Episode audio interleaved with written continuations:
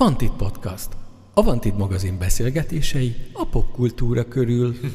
Cops and cars, topless bars, never saw a man so alive.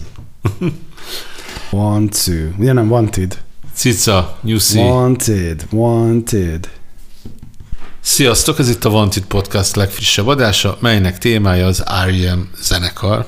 Azt hiszem, hogy már elég régóta kerestünk apropót arra, hogy az eh, műsorra tűzzük. Az elmúlt években voltak újra kiadások, de valahogy mindig kihagytuk a az ötösről nem vágtuk be a hálóba az ittszert, most viszont... Ajtóablak. Aj, pedig volt számos ajtóablak helyzet, és akkor most meg, be is konfálom a vendégünket, aki előbb már meg is szólalt. Nagy István Steve, kulturális újságíró, régi barátunk volt, már a Wanted Podcast vendége, mivel ő is hasonlóan mély és eh, komoly érzelmeket táplál az R.E.M. iránt, ezért eh, őt hívtuk el.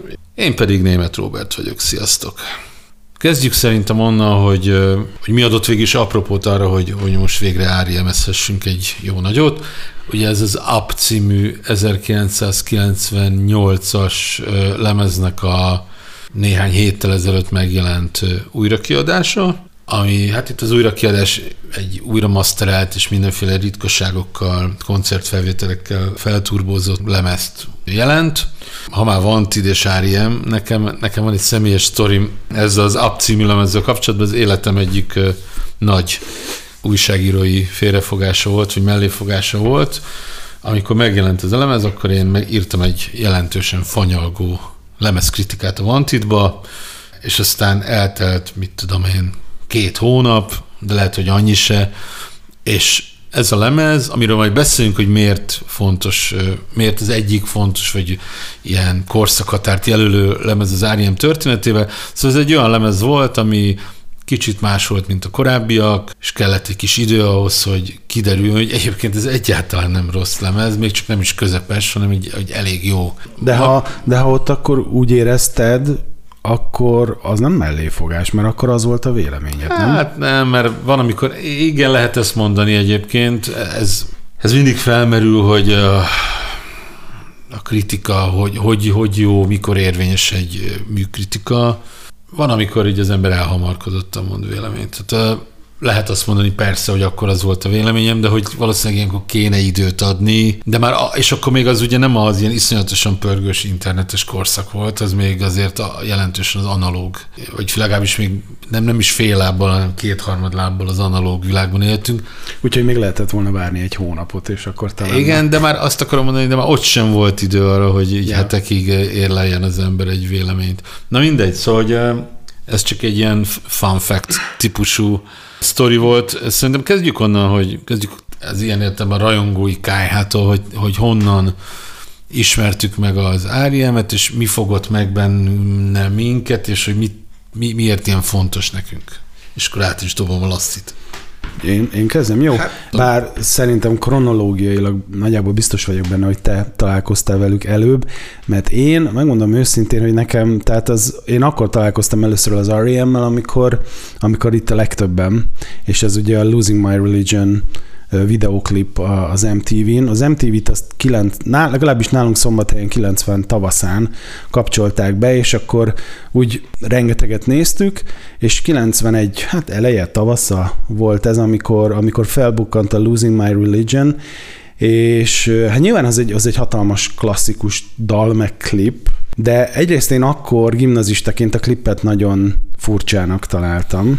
Hát ezt ma is tarthatjuk Igen, furcsának, igen, szóval, igen. de attól jó. Igen, a dal pedig hát ugye ebben az úgynevezett A rotációban ment, és szerintem két-három hét után nekem már a könyökömön jött ki, és bármilyen furcsa, nekem akkor utána jobban tetszett a Shiny Happy People, ami, ami azóta már nem tetszik, és a Losing My Religion És az R.E.M. meg tagjai is rettenetesen utálják. Igen, egyébként. igen, nem, ők, ők, sem, szeretik. ők sem szeretik, úgyhogy nekem, nekem akkor ez a ez a nagy, tényleg ez a nagy nemzetközi befutás, meg, a, meg az Out of Time album annyira még nem jött át, és hozzáteszem egyébként, a, van az R.E.M.-nek ez a 2003-as válogatása, In Time, ugye? Aha, In Time a címe, time.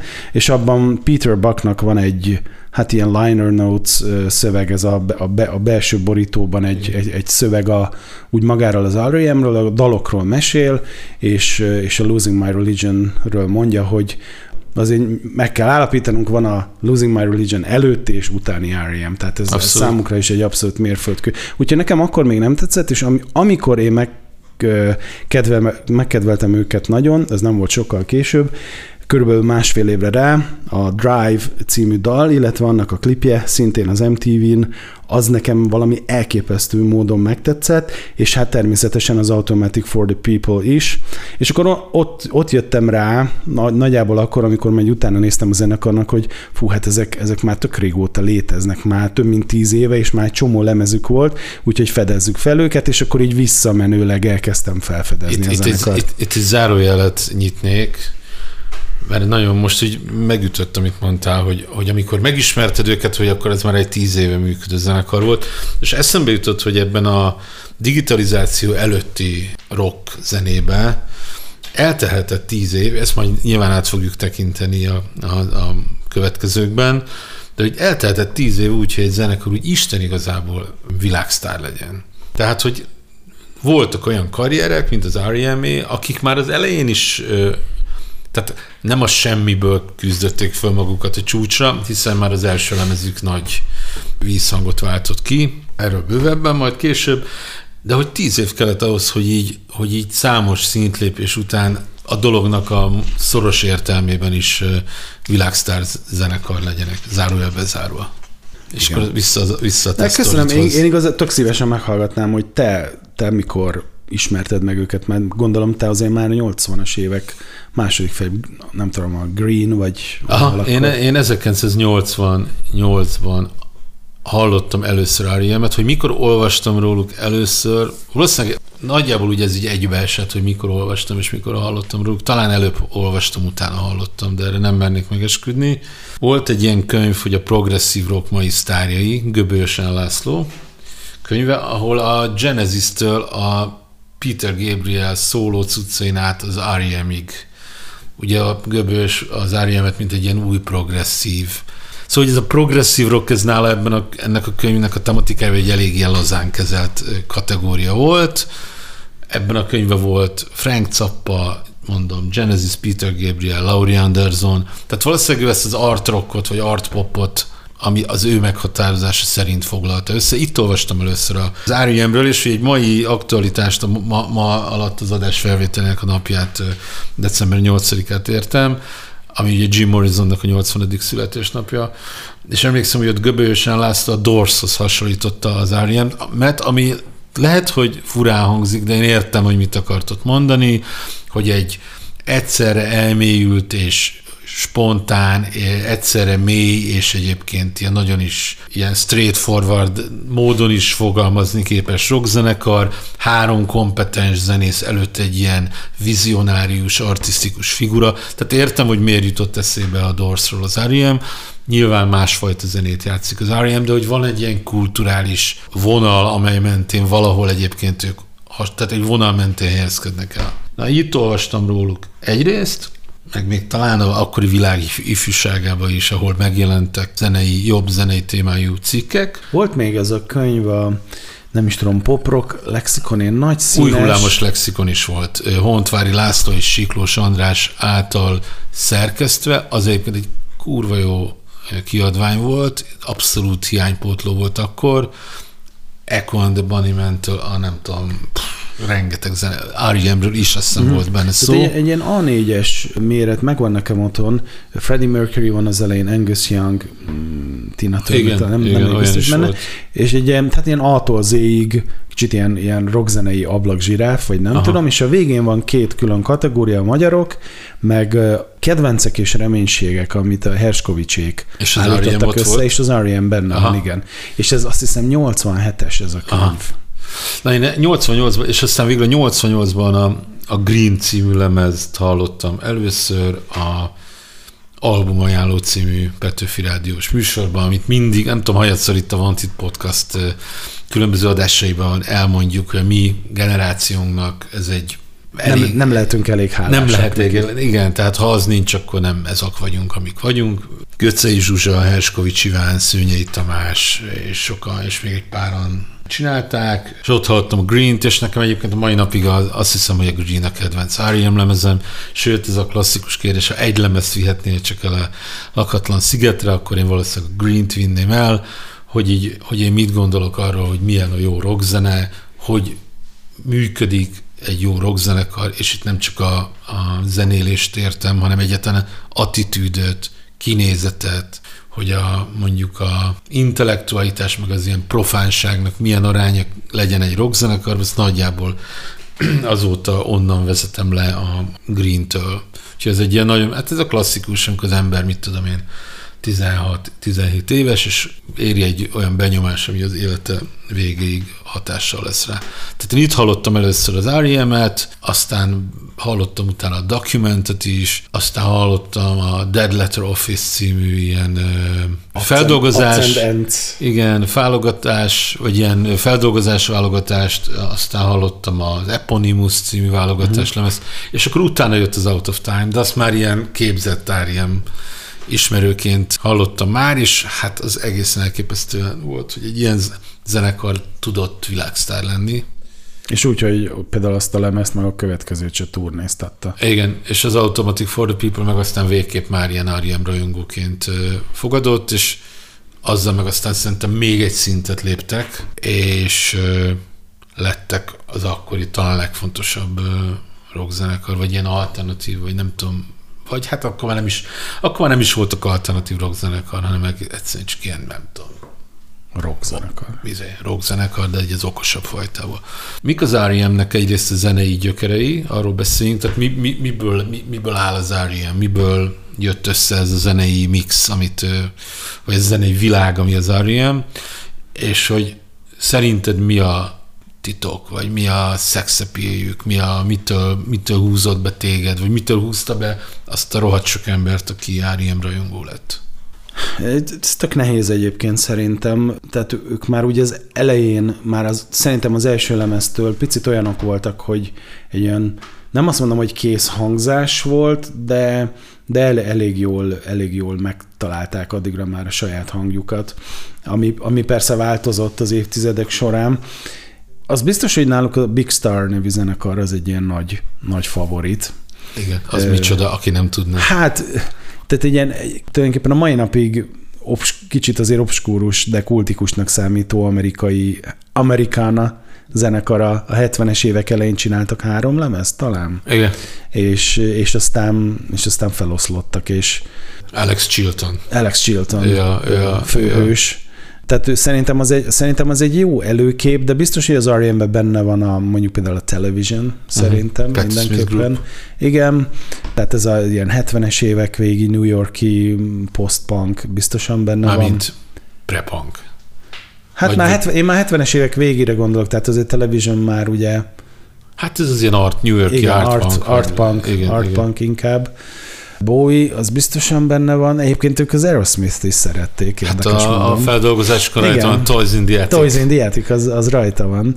Már nem tudom, hogy mennyire poénnak szánták, vagy sem, de, de én úgy tudom, hogy ők szerették a zenekart. És mondom, hát tehát Bowie az, az, az biztosan. És benne van ez az amerikai folk rock is. Igen. a Birds. A Birds, Meg egyetlen ez az egész ilyen country folk Igen, hagyomány. a Baknak a gitár hangzását azt úgy, úgy sokan hasonlították a Roger McGuinn gitározásához a Birdsben, hogy sok hasonló az a, tehát ez a jungle, Igen. jungle pop, vagy jungle rock, folk gitárhangz, ilyen csilingelő. Uh-huh. Szeretjük ezt a, Igen, ezt a meghatározást. Zenei újságírók szavai Igen. rovatunkból, a csilingelő. És hát az egyediség az, szóval az R.E.M. az picit nekem mindig is, most nem rossz értelemben, de egy ilyen nerd egy nerd zenekar volt.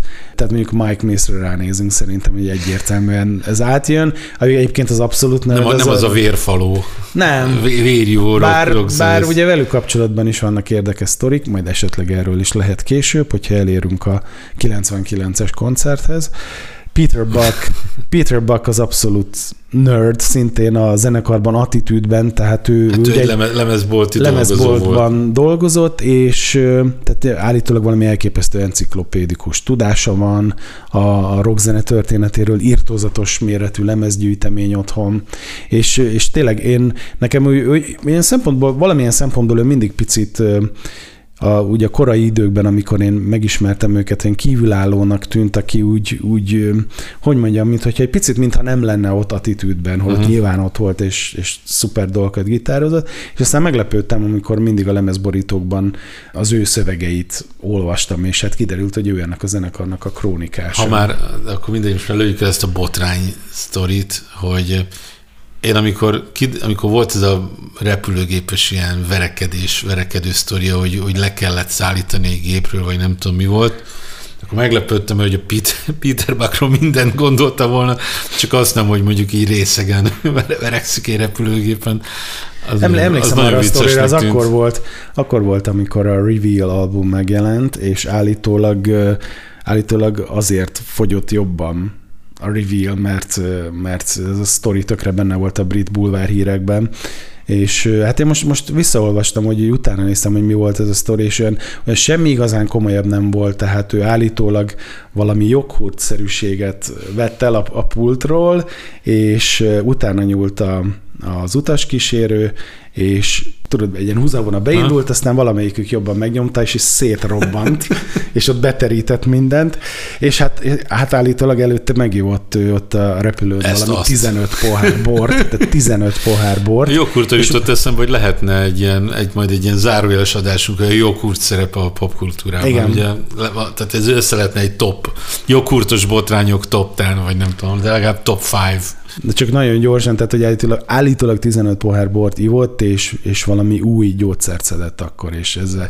ezzel nem volt kompatibilis az Nem ital. bölcs. Első látásra az Áriem nem semmilyen mondó nem extrém, ilyen normális csávók. A zenekar, mi, mi bennük a vonzó? Ez pont? Vagy az ennek a kettőssége, hogy, hogy olyan, olyan nagyon hétköznapiak mégis különlegesek? Ez most kicsit olyan hülye hangzik, de talán érted, mit akarok mondani. Szerintem az abszolút benne van, hogy, hogy nem ezek a, ezek a tipikus rockstárok, és én ezt már többször láttam leírva, és valahol értem a, az analógiát, ugyanakkor nem is értek egyet velem, ugye a Smithshez szokták bizony szempontból hasonlítani Volt őket. egy Vanti cikkünk Déri Zsoltal, ahol két zenekarnak a párhuzamos ságait írtuk meg. Hogy azt hiszem, hogy a New Adventures in Hi-Fi megjelenésekor, vagy át, nem is emlékszem pontosan, hogy azt hiszem, hogy áttekintettük az Árin pályát, és a smith valamilyen módon ott szóba került a párhuzam. Te, tehát én, én értem a párhuzamot, ugye sok mindenben a, ugye az időben, meg a felállásban, bizonyos szempontból ugye a társadalmi politikai dolgokra való nyitottságban és az arra való reflektálásban is, de valahogy amikor hallom a két zenekart, én, én nekem eléggé távol áll a kettő. Én megmondom őszintén, hogy szerintem, ha, ha tényleg kell egy, egy párhuzamot keresni az R.E.M. mellé, én, én abszolút inkább a YouTube-t mondanám. Nekem, nekem valahogy ez jobban. Tök jó erős eszembe jut egy sztori, hogy amikor megjelent a Green, akkor a Faterom hozott egy Melody Maker-t, ahol volt egy egész oldalas R.E.M. Green lemezkritika, és akkor már úgy érdekelt a zenéről írás, meg a zenei sajtó, és ez nekem az a lemezkritika, az a mai napig egy ilyen etalon. Meg is találtam, fönn van a, tehát Google-be ki lehet keresni valamilyen, nem tudom, milyen szájton fönn van, ilyen JPEG fájból le lehet tölteni, és akkor ilyen tök frankon olvasható valójában. És ott a YouTube-val, ott a szerző, most nem jut eszembe a neve, de mindegy, tehát egy viszonylag híres zenei újságíró, a helyes megfejtők között értékes tárgynyelmény tárgynyelményeket sorsolunk ki. Ő a Joshua Tree, ugye Joshua Tree 87-es, a Green 88-as, és az a tételmondat, ezt sose fogom elfelejteni, hogy az R.E.M. az a zenekar, amivé a YouTube oly nagyon válni szeretne. Tehát ez az okos rock zenekar, mondja a szerző. Szerintem nincs igazam, mert a Joshua Tree egy a másik lemez lenne, amit elvinnék magammal a lakatlan szigetre a Greennel együtt, De értem, hogy mit akart mondani, hogy a YouTube-nak ez a bombasztja, meg nagy íve, az R.E.M.nek meg ez a sokkal árnyaltabb, de ugyanolyan markáns világa, és na mindegy, erre lemez kritikára nagyon emlékszem. Uh-huh. Melody Maker. De hogy szerinted miért inkább a YouTube, és miért, miért nem a Smith? Ez egy, ez egy igaz ilyen zenebúzi vita. Mi, mi, miért a YouTube? Bizonyos szempontból egyébként tényleg a Smith, tehát mondjuk a gitár, a gitárhangzás az ugye a Peter Buckot Johnny Marrhoz szokták hasonlítani. Ja, az a csilingelés. Igen, igen, és tehát sokkal inkább ő, mint Edge a YouTube-ból. Tehát azért Edge egy, egy másik fajta iskolát képvisel. Szerintem talán ez a, tehát Michael Stipe Bono, tehát közt, köztük látok egy hasonlóságot, valahogy Stipe kevésbé idegesítő, vagy nem tudom. Bár ezt, ugye, ezt csak úgy mondom, hogy én amúgy tökre szeretem a, a YouTube-t, Bono mindenféle manírjai ellenére, mert ő egy, amúgy szerintem egy elképesztően jó énekes, meg, meg dalszövegíró, és valahogy, valahogy most nem versenyeztetni akarom őket, de szerintem valóban, valóban talán, talán itt dőlhetne el egy verseny a, az R.E.M irányába, hogy, hogy Michael Stipe valahogy menőben és vagányabban csinálta mindig is ezeket a politikai dolgokat. Oké, okay, hogy ő nem, nem vett fel egy ilyen világmegváltó szerepet, és nem ült le politikusokkal tárgyalni sohasem, meg ilyesmi. Hozzáteszem egyébként, hogy nyilván neki is voltak nem azt mondom, hogy megkérdőjelezhető húzásai, például ugye amikor itt voltak 2005-ben, 2005 januárjában, nem sokkal előtte voltak a, a választások, és ugye George Bush nyert, de ennek az R.E.M. tagjai nem nagyon örültek, és ott a budapesti koncerten is két dal között Stipe-nak volt egy agymenése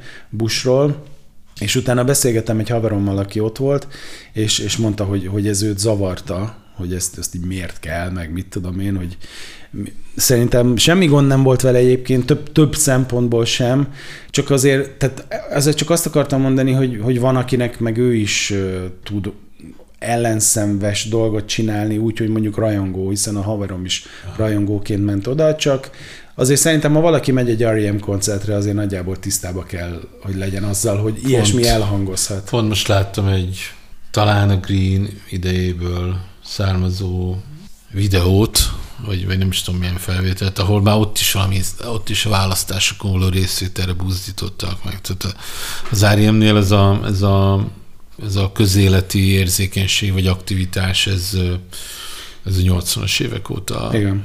jelen volt. Ez azért nem gondolom, hogy ez problematikus az esetükben, mert egyébként a dalaikban, a szövegeikben, a színpadi gesztusaiknak a, a nagyon jelentős részében nem keverték bele ezt.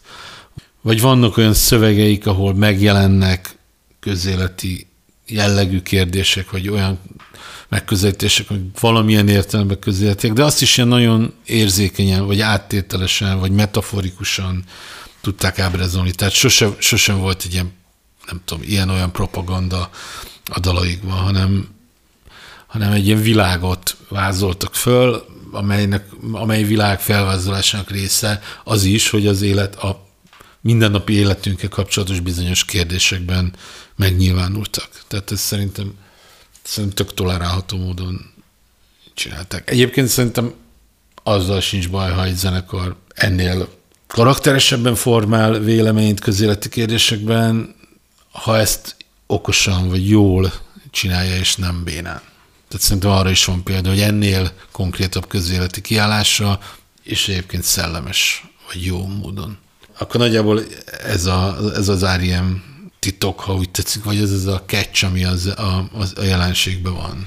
Igen, és, és például a zene, a zene tökre érdekes szerintem, hogy és ez, ez mondjuk megint például egy, végül is egy különbség a YouTube meg a, az R.E.M. között, hogy én valahogy mindig is úgy hallom a, a YouTube-nak a dalait, hogy ott, ott valahogy a hangszeres teljesítmény szerintem hát most, most nem is tudom, hülye szó, de ilyen technikai értelemben, vagy nem tudom hogyan, az erősebb. És az, hogy az, hogy az R.E.M.-be az én fülemnek kevésbé, az egyáltalán nem zavar bele a dalok élvezetébe. Nem, mint hogy az, a YouTube tagjai jobban zenélnek, mint az R.E.M. tagjai? Va- valahogy igen, tehát nem, nem tudom érdekes, tökéletesen ezt, ezt meg... érdekes pont fordítva gondolom. Tehát, tehát most, most mondok rá, tehát szerintem erősebb a ritmus szekció a YouTube-ban, valahogy én úgy érzem, illetve Edge-nek nyilván ez az elképesztő ilyen technikai tudása az, az, az egy teljesen más gitározás Peter Buckhoz képest, és most mikor így olvasgattam, mielőtt jöttem, meg készülgettem erre a beszélgetésre, Peter Bucknak egy, egy interjúját olvastam, ahol ő mondta, hogy ő így, tehát ő kifejezetten így nem akar szólózni.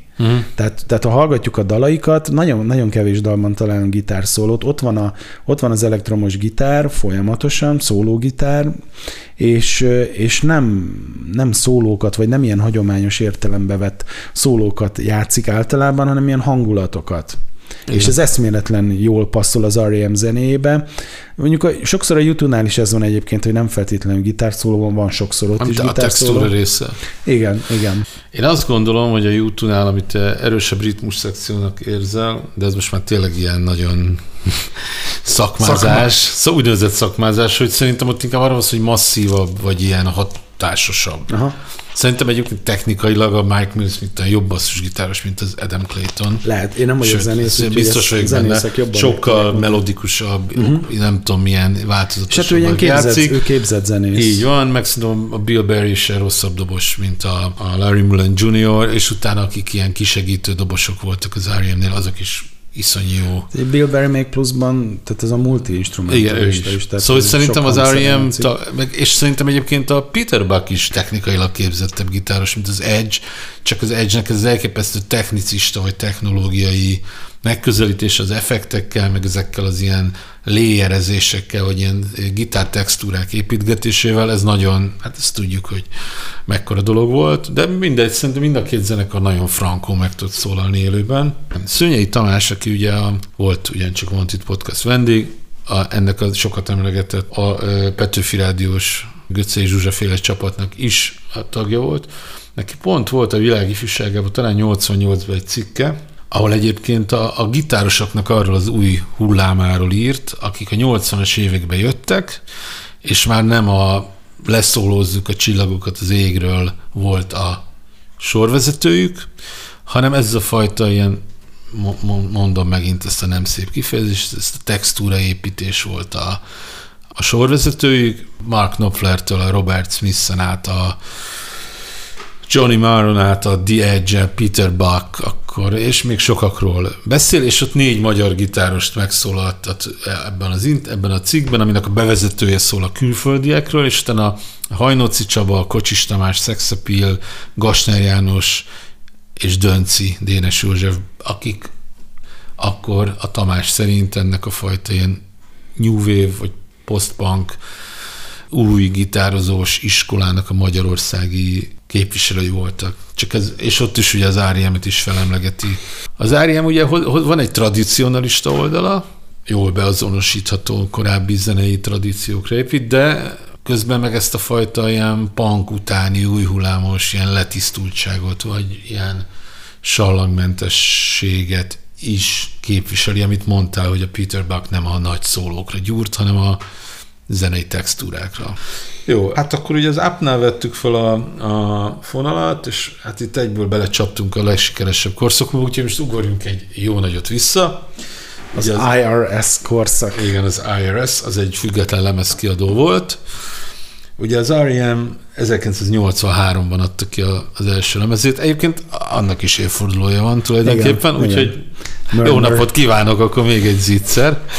A Murmur című lemez, ami úgy indult, hogy egyből a Rolling Stone magazinban az év nagy lemeze lett.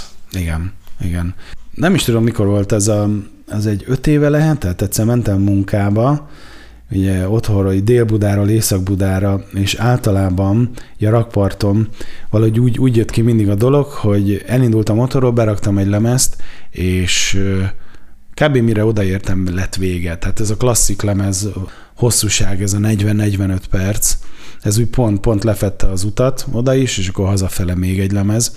Egyszer hazafele a Sgt. Pepper-t hallgattam, és, és haza, hazaértem, és még csak a Sgt. Pepper Reprise-nál tartottam, és még mentem egy-két kört a ház körül, amíg véget ért. Szóval, szóval egyszer mentem munkába, és az, a Murmur-t hallgattam, ez 5-6 éve lehetett, nagyon régóta ismertem már a lemezt, de valahogy ott éreztem azt, hogy annyira átjött, hogy ez valami elképesztő. Tehát ugye ez egy debütáló album, és azt hiszem, hogy amikor, amikor a, a, a Vantuba írtuk a legjobb, nem is tudom, 33 debütáló lemez cikket, akkor ez ott ilyen top 5 vagy top 10 volt a Murmur, mert hát szerintem ez egy ilyen fantasztikus teljesítmény elsőre. Nyilván beszélünk majd a hazai vonatkozásokról is, de az jut eszembe, hogy, hogy ugye ez 83, és kicsit a kispálnak a korai korszaka szerintem valami olyasmit képviselt Magyarországon, ahogy az R.E.M. berobbant. Az a fajta 60-as, 70-es években visszanyúló, de mindaz már a punk utáni világon átszűrő fogalmazásmód. Nem véletlen, hogy a lovasi ugye nagy R.E.M. rajongó. Ez pont azt hiszem, pont megint csak ugye Wanted, pont egy Wanted interjúban mondta, hogy akkor ott 95-6 magasságában talán, hogy, hogy az egyetlen zenekar akkor, ami, amiért úgy igazán rajong az az R.E.M. Aztán felfedezte a Radiohead-et. Igen, is, meg az Eels-t, meg ezeket, meg a kéket. Na mindegy, de hogy... Tehát, elké, tehát elképesztően egyszerű dalok vannak a, a Murmuren. Például, hogyha mondjuk összehasonlítjuk az Automatic dalaival, vagy a New Adventures in Hi-Fi, vagy nem tudom, tehát ilyen rövid dalok, nagyon ilyen kompakt, pörgősek, sokszor direkt tökre nem lehet érteni a szöveget, tehát ez a Michael Stipe-nak ez egy, ez egy direkt húzása volt igazából, elhadarta, meg hablatyolt, meg mit tudom én, össz improvizált akár egy stúdiófelvétel közben is, és szerintem, szerintem ez a, a zenekari diszkográfiában is ilyen top három, szerintem. Michael Stipe-nak az improvizációra jut eszembe. Most kicsit bocsánat a kedves hallgatóktól, de hát csapongani fogunk azért, hogy, hogy talán a Man on the Moon-t írta úgy, hogy már utolsó pillanat volt az Automatic for the People készítésekor, és Peter Buck talán kizavarta, hogy sétáljon egyet a, a környéken, ahol dolgoztak, és akkor írta meg utolsó, tényleg mm. ilyen utolsó utáni pillanatban. Szóval, hogy nála ez ilyen, ez az improvizáló szövegírás, ahol még ő maga is azt mondja, hogy ne keressük néha az értelmet, csak ilyen impressziókat dobálgat egymással, ez jellemző volt az kezdetektől. Lehetne egyszer egy ilyen cikk is egyébként, hogy dalok, amik az utolsó pillanatban kerültek fel. Fölírjuk. fölírjuk. És, és, és, nagyjából meg, nem az, hogy megmentették a lemez, de még sokat Tudnék én is mondani olyat. A Clarks, a Coldplay-től például. Igen. Igen. Például. igen. Az Afrika Kft-től? Jó, mindegy, most ne, ne menjünk el messzire. Azt hittem a Totótól. Reckoning. Tehát gyakorlatilag úgy voltak vele, hogy bejött az első lemez munkamódszere, gyakorlatilag mentek tovább azzal a, azzal a producer párossal, akivel dolgoztak. Direkt így készülvén az adásra néztem, hogy az a, talán a Pitchforknak volt egy ilyen visszaemlékező cikke, vagy kritikája, 10-ből 10. A Reckoning? Azt hiszem, hogy igen. Aha. Mindjárt megpuskázom, lehet, de lehet. úgy emlékszem, hogy ez... Hát ez szerintem is az, az majd, majd nem egy annyira jó, mint igen, a Murmur. Igen, igen. Tehát ez a, ez a lendület szépen, még... igen, 10, 10 per 10, Uncut, 5 csillag, csomó helyen ugyanolyan nagyra értékelik. Hát és, és zseniális uh, tracklista, ezen van a South Central Rain is, ugye? Ami az egyik kedvenc R.E.M. dalom. Az az egyik, az az egyik első klip volt, azt amit láttam az R.E.M.-től. Uh-huh. Az a paravános ahol még Michael Stipe hosszú göndör, göndör, ja, igen, igen. göndör hát ez a Green, Greenig volt ez a hosszú haja, és akkor ott ugye volt három év szünet, aztán már... Utána már nem. Már nem. Bár ugye az Out of Time-nál még volt egy ugye, rövidebb haja azért, és akkor az automaticra lett kopasz, és utána igen. már végig. Ennyi erről a mezről, Reckoningról? Hát, szerintem igen, mert aztán ugye a Fables of the Reconstruction az, az, egy, az valamivel azért gyengébbre sikeredett. Ezt ők maguk is elismerték. Azt, azt ugye Angliában, azt Londonban készítették, és ott is egy újabb kulturális aranyhidat húzhatunk, hogy van ember, aki producerelt muzsikás lemezt is, és R.E.M. lemezt is, Joe Boyd. Uh-huh. Ugye ő dolgozott a muzsikással, uh-huh. vagy nem tudom, hogy producerelte lemez, de hogy velük Szóval van, van, van, van közös, van összekötő kapucs a muzsikás és az R.E.M. között. Ez Joe Boyd, a, az angol folk szintén legendás producere.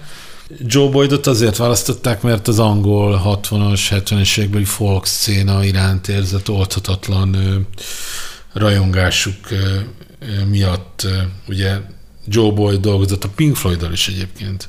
Aha. a Fairport Convention-nel. A korai, tehát az, el, az első Nick. Drake-kel is dolgozott, dolgozott Richard Thompsonnal, Basti Bunyannnal is dolgozott, aki egy ilyen, egy ilyen elveszett folk ö, csoda volt, elveszett és megkerült, és itt, és itt ugye a muzsikás neve is szerepel a felsorolásokban. Szóval, hogy a Angliába készítették a lemez, de nem voltak igazán elégedettek a, a hangzásával, mert nyilván a Joe Boydnak ez a kicsit finomabb, ilyen folkos megközelítése, ez nem volt, nem volt a szívüknek annyira kedves.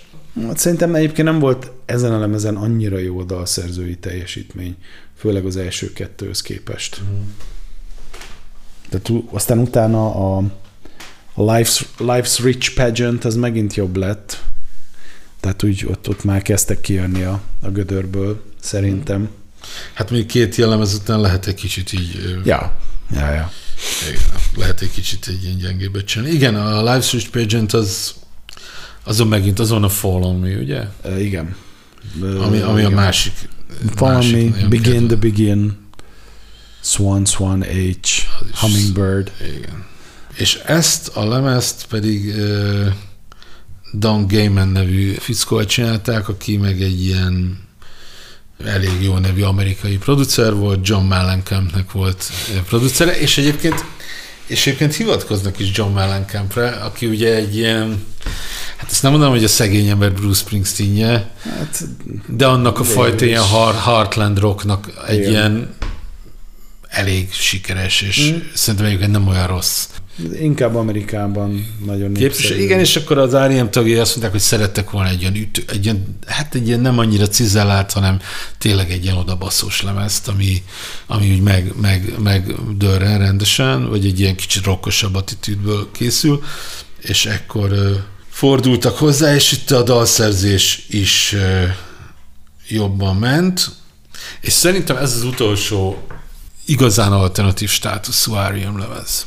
Igen, mert a, tehát a document az már egy olyan cucc, hogy az, az akár már a Warnernél is kijöhetett volna.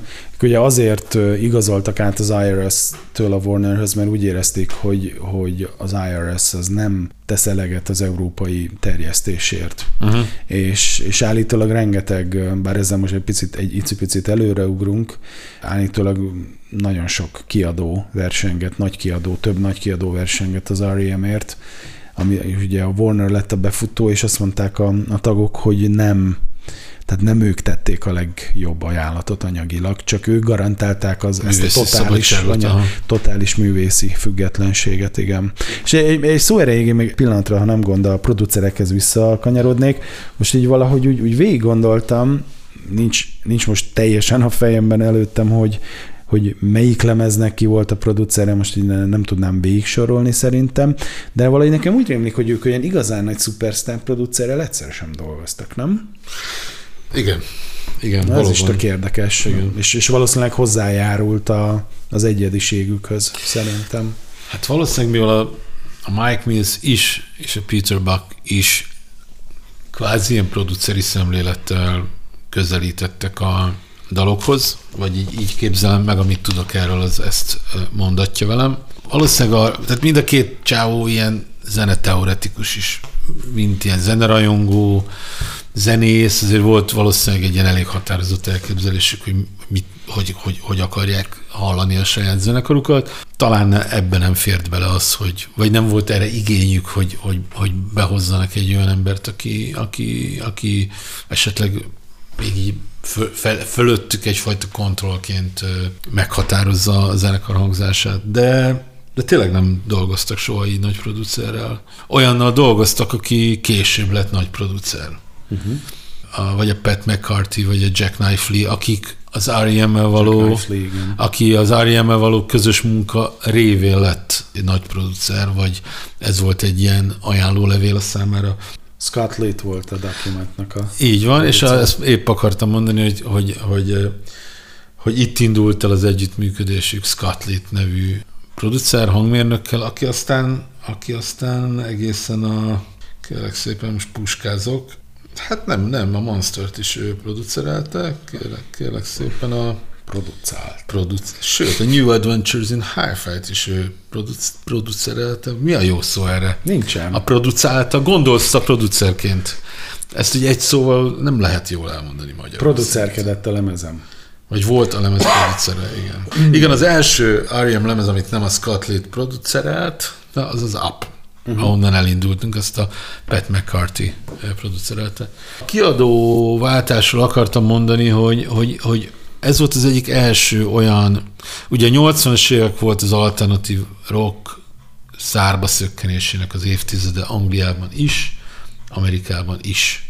És ezek nagyjából itt független kiadók voltak, független kiadóknál lévő zenekarok. Aztán ugye a 80-as évek vége felé, de aztán főleg a 90-es években, ahogy az alternatív és, és a pop közötti határ így egyre virtuálisabb lett, vagy összeomlott, vagy, vagy átszakították zenekarok, ezeket a, ezeket a független kiadóknál lévő független zenekarokat felvásárolták szépen a, a nagy kiadók. Nirvana, Pearl Jam már egy nagy kiadóhoz szerződött, de itt a Sonic Youth, hosszan lehet sorolni, hogy és akkor ennek a tendenciának az alternatív rock mainstream esedésének, mondjuk így, a, az egyik első példája volt az R.E.M. azzal, hogy a Document után elszerződtek a Warnerhez, de a Document az már tényleg egy ilyen full erejét mutató zenekarnak a, a lemezet. Tehát az már tényleg egy ilyen nagyon kerek, nagyon erős,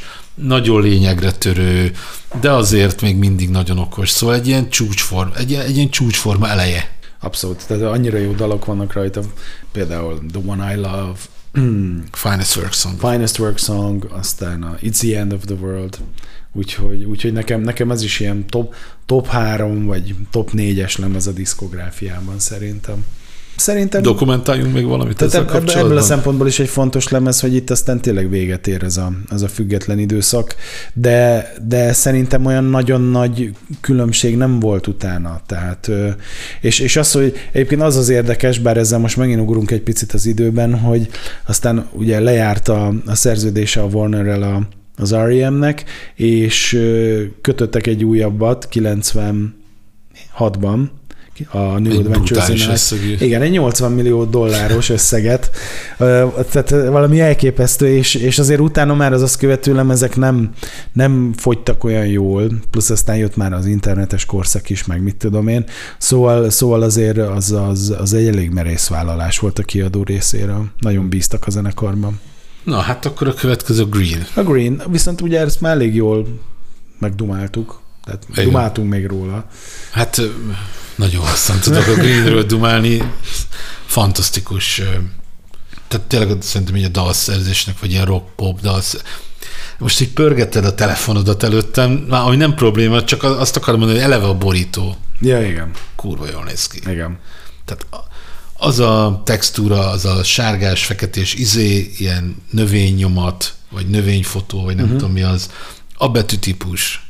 Szóval annyira el van találva az egész maga már ez, mint egy ilyen artistikus ilyen, izé, ilyen statement, ami oda van rakva eléd. És, a, és tényleg, hogy a pop songtól a, a standen át, amik ilyen, amik már ilyen, tehát hogy eltaláltak a pop és az alternatív között egy olyan, nem tudom micsodát, nem középutat, mert az középut az mindig azt sugalja, hogy valami izé, se hús, se hal dologról beszélünk, hanem egy a kettőnek egy olyan ötvözetét eltalálták, és, és ehhez képest vannak ilyen hideglelős dalok, I Remember California például, uh-huh.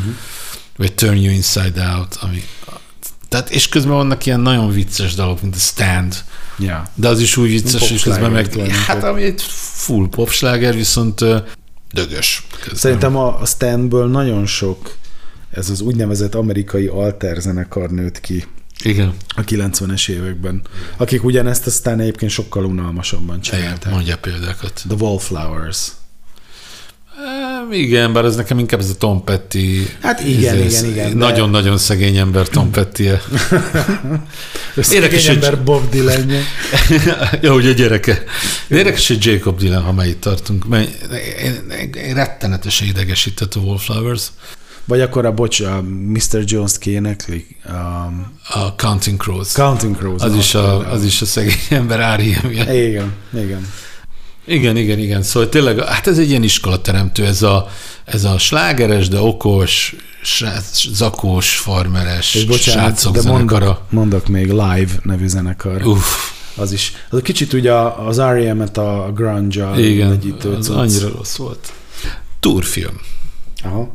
Túrfilm az ugye az, az a az nekem megint csak egy ilyen mély izé, élményem. Ugye a túrfilm az egy koncertfilm, a nevéből is kiderül, vagy címéből is kiderül, ami a Greennek a turnéján készült, ahol már viszonylag nagy helyeken játszottak, de egy annyira megragadt bennem, amikor először láttam, hogy az R.E.M. mögé volt egy hatalmas vászon, és uh-huh. ott ilyen óriási halak úsztak, meg tájképek, szóval valami iszonyatos, izgalmas vetítés volt, és akkor én néztem ilyen 16-17 évesen, hogy így lehet ilyen egy rockkoncert, hogy ilyen típusú vizualitást hozzá lehet adni, lehet így is uh-huh.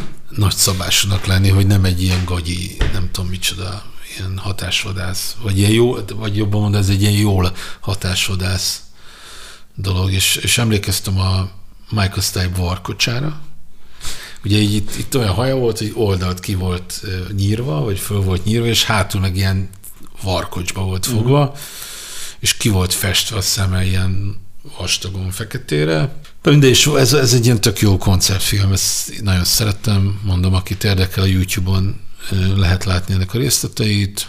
Hát nem tudom, én ezt, ezt tényleg szarra hallgattam ezt a lemezt, úgyhogy, úgyhogy most ilyen erőnek, erőnek erejével ugorjunk tovább. Out of time. Out of time. Ugye azért erről, erről is már beszéltünk.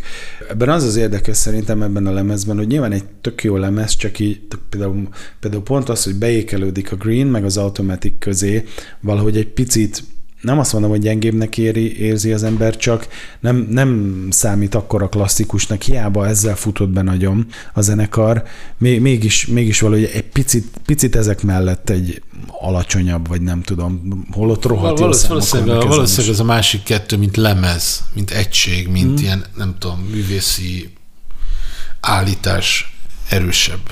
A Greennek van egy ilyen nagyon masszív, nem tudom micsodája, valamilyen, úgy érzed, hogy így egybe van az egész. El, elkezded, és ja, még ugye Orange Crush például ja. a Greenről. Az az egyik első klip volt, más, másik egyik első klip volt, amit láttam, amiről még az általános iskolai osztályban is. Tehát, hogy akkor még egy általános is- iskolai osztályban például egy ilyen alternatív rock zenekar Mondjuk biztos ma, ma meg más a téma, ez most kicsit ilyen izé, oké, okay, boomer hozzászólás volt, de hogy emlékszem, hogy erről beszélgettünk az osztálytársaimmal, hogy, hogy látták uh-huh. ők is az Orange Crush-t, és ez milyen jó. Én nagyon szeretem a Mike Mills énekelte dalokat az Out of Time. Igen, igen. Near Wild Heaven. Near White Heaven, meg a Tex, Texarkana. Texarkana, igen. Hogy hívják. És vannak ilyen egészen ilyen noir dalok, már mint nem a, nem a nagy sikerű aktivista színészre gondoltam, hanem a, szóval vannak ilyen nagyon sötét, low, például Igen, igen. Az is nagyon jó. a country feedback. Uh-huh. Szóval egy nagyon fura, tehát hogy, tehát, hogy a, a, a Green is, meg az Automatic for the People is úgy egybe van, hogy érzed, hogy úgy nagyon a maga, mind a két lemez persze nagyon divers, hogy mégis van egy ilyen nagyon jól körülhatárolható világok. Az Out of Time meg kicsit ilyen össze-vissza van dobálva. Van Losing My Religion-től a Texarkana-ig, a Low-tól a Radio Songig, amiben van egy rebbetét, Igen. KRS-One nevű rapper. Az is egyébként ilyen, az, az- is egy ilyen tök forradalmi dolog volt. Érted? Addig nem, akkor nem volt a Judgment Night, ugye? Nem. Na. És az, hogy egy fehér csávokból álló rockzenekar, és egy ilyen nördi gitárzenekarba egy, egy, egy feka rapper bejön a nem tudom a végén egy ilyen viszonylag hosszú repbetéttel, azt szerintem rettenetesen, vagy akkor ez ilyen nagyon menő volt, ilyen bevállalós Új, dolog. abszolút újszerű volt, igen. A Losing My Religion, az klipje, az tényleg egy ilyen state of the art. Hát a, a, ezekkel a Caravaggio idézetekkel, uh-huh. nem is tudom mikor, valamikor a Covid alatt így nyilván ültem az ember otthon, már mit csináltott volna, és akkor így kigyűjtögettem azokat a Caravaggio festményeket, amik a klipben vannak. Uh-huh. Tudom én, Szent Sebestyén, nem tudom micsodája. Hát talán az volt a legnagyobb R.E.M. sláger, ilyen komerciális, meg Mhm, nem tudom, igen. ilyen médiára gyakorolt Ja. hatás Ja, ja, ja. tekintetében. A másik viszont a következő lemezen hallható Everybody Hurts. Uh-huh. Az, az volt szerintem még a más. Tehát, hogyha mondjuk egy random embert megkérdezni, hogy mit ismer az R.E.M.-től. Meg hát ugye a klipje is nagyon híres. Ugorjunk át a... Nem, ne ugorjuk át. Például az Automatic for the People-ról van egy ilyen pici Nem úgy anekdotám. értem, hogy ugorjuk át, hanem hogy akkor ugorjunk rá. Ugorjunk át az Jó, Automatic for the oké. People-ra. Bono mondta azt róla egyszer, hogy minden idők legjobb country lemeze. És nyilván ezt nem teljesen komolyan Anyád. mondta. És eh, nekem volt alkalmam találkozni Mike Mills-szel 2008-ban a Szigeten. Volt egy, hát nem interjúnak nevezném, hanem ez a ilyen kerekasztal. Ja, amikor többen Igen, tehát négy-öt, talán négyen kérdezhettük. Én, én ugye a Szigetet képviselve akkor, és ezt felemlegettem neki, hogy mi a vélemény erről, hogy Bono az Automatiket a minden idők legjobb country lemezének nevezte, és hát mondta, hogy hát nagyon kedvelem Bonót emberként és művészként is, de ez nem egy country lemez. Hát vannak rajta country hatások, amúgy nyilván az R.E.M.-nél korai időszakban is már, már voltak. Például a Green, a Green egy részét azt Tennessee-ben vették fel. Igen. Például. Ugye azért a, a, a hely azt tud hatni az egy emberre, de részét, amúgy pedig, is. egy részét pedig Woodstockba. Aha. A híres Bears Bills stúdióban. Szóval, szóval lehet, hogy azért is mondta rá, vagy nem tudom, mert hogy vannak ilyen ízek rajta, ahol ott van nagyon sok minden más. Tehát ott, ott valami nagyon sok stílus jön össze és keveredik össze, ott, ott tényleg minden van szerintem azon a Az lemezen. Automatic for the People. Igen, És mégis sokkal fókuszáltabb, mint az Out of Time. igen. Igen, igen, igen. Hát a gar, gardening, nem, nem, bocsánat, night swimming, mindig összekeverem a gardening at night mert deserves a quiet night. Szóval night swimming nagyon nagy kedvencem. Find the river. Az is, igen, és a milyen, milyen ilyen nagyon érdekesen torzított gitár van alatta, és nincsen dob. Ig- nem az Ignorant. Sweetness Follows. Sweetness Fo- az is rohadt Follows, jó. szenzációs. Igen. De Szóval- gyakorlatilag végigmehetnék az összes dalon, mert, mert hát az a 11 Meg hát a Man on the Moon nyilván, tehát az egy... Na az, abban egyébként szerintem vannak country hatások a, a Man Persze. on the Moonban. Úgyhogy Igen. Igen. nem teljesen lőtt mellé a... Gondolom te is hosszú, írművész. hosszú perceket vagy órákat töltöttél ennek a szövegének a megfejtésével. Ja. Hát igen, mert ugye nem, tehát nem ismertük uh, akkor még Andy Kaufman-t, vagy hát ismertük, mert ugye volt az Taxi című sorozat a, tévében. De egy kulturálisan nem volt annyira mondjuk így keretezve, nem, hogy nem, ő kicsoda. abszolút nem. Én emlékszem, hogy én is, én is néha olvastam a Melody Maker-t, és itt szeretném még egyszer, vagy hát itt szeretném nyilvánosan megköszönni a Szombathelyi Tanárképző Főiskola idegen nyelvű könyvtárának ö, könyvtárosának megköszönni, hogy éveken keresztül járatta minden héten a Melody Maker-t oda a könyvtárba, és ezt minden héten elolvastam. És, és ugye jött a, jött a film, aztán a, az Ember a Holdon, Uh-huh. ugye amiben azért az R.E.M. tevékenyen közreműködött, és, és akkor ott volt egy interjú Michael stipe és kérdezték is tőle, hogy figyelj, Michael, mesélj már kicsit erről az Andy Kaufmanről, mert mi se nagyon ismerjük. Tehát az angoloknak se volt annyira uh-huh. egy ismert név. Úgyhogy, úgyhogy igen, tehát, tehát nem csoda, hogyha nem, nem értettük a dalszövegeket. Igen, és aztán a róla készült filmbe ugye az R.E.M. eh, dala, a basszus. nem The Great Beyond. Ja, The Great, ami egy, Nekem az a kedve, legkedvencebb R.E.M. szám. hát nekem is benne a top 5-be, ráadásul életemben először a kis stadionban hallottam. Uh-huh. De szerintem többen ott hallottuk először. És, és egyébként az az érdekes, hogy az az R.E.M. történetének a legjobb, annak a dalnak van az R.E.M. történetének legjobb kislemez helyezése. Aha. Aha. Harmadik lett Nagy-Britanniában. Még a Losing My Religion is negyedik lett. Hoppá. De, de nyilván ismertebb dal. Már a megérte Losing My leülnünk. Religion. Igen. Szóval az abszolút, abszolút nekem is egy ilyen nagyon fontos lemez, gyakorlatilag nincs gyenge pontja, tehát hogy tényleg ilyen csúcspontról csúcspontra lehet ugrálni. És dedikálta Mike Mills az én lemezemet is, meg a tiédet is. Yes. És ugye ez a második lemez, amit nem turnéztattak. Szóval az is Igen. egy ilyen nagyon merész dolog volt, hogy a, hogy a Green turné után, melynek ugye ez a túrfilm volt a dokumentációja, a zárójelben voltam 92 vagy nem is tudom, amikor Mönchengladbachba, ahol stoppal mentünk ki barátokat, iskolatársakat meglátogatni, de volt egy földrengés, amit én átaludtam, mindegy, ez egy külön sztori, és ott vettem egy kalóz bakelitet, Songs from a Green World, ami a Green turnéjáról, vagy turnéján lett fölvéve, és hát szuper lemez. De utána nem turnéztak Nem turnéztak két lemezzel sem. Uh-huh. Erről mit tudunk, hogy miért nem?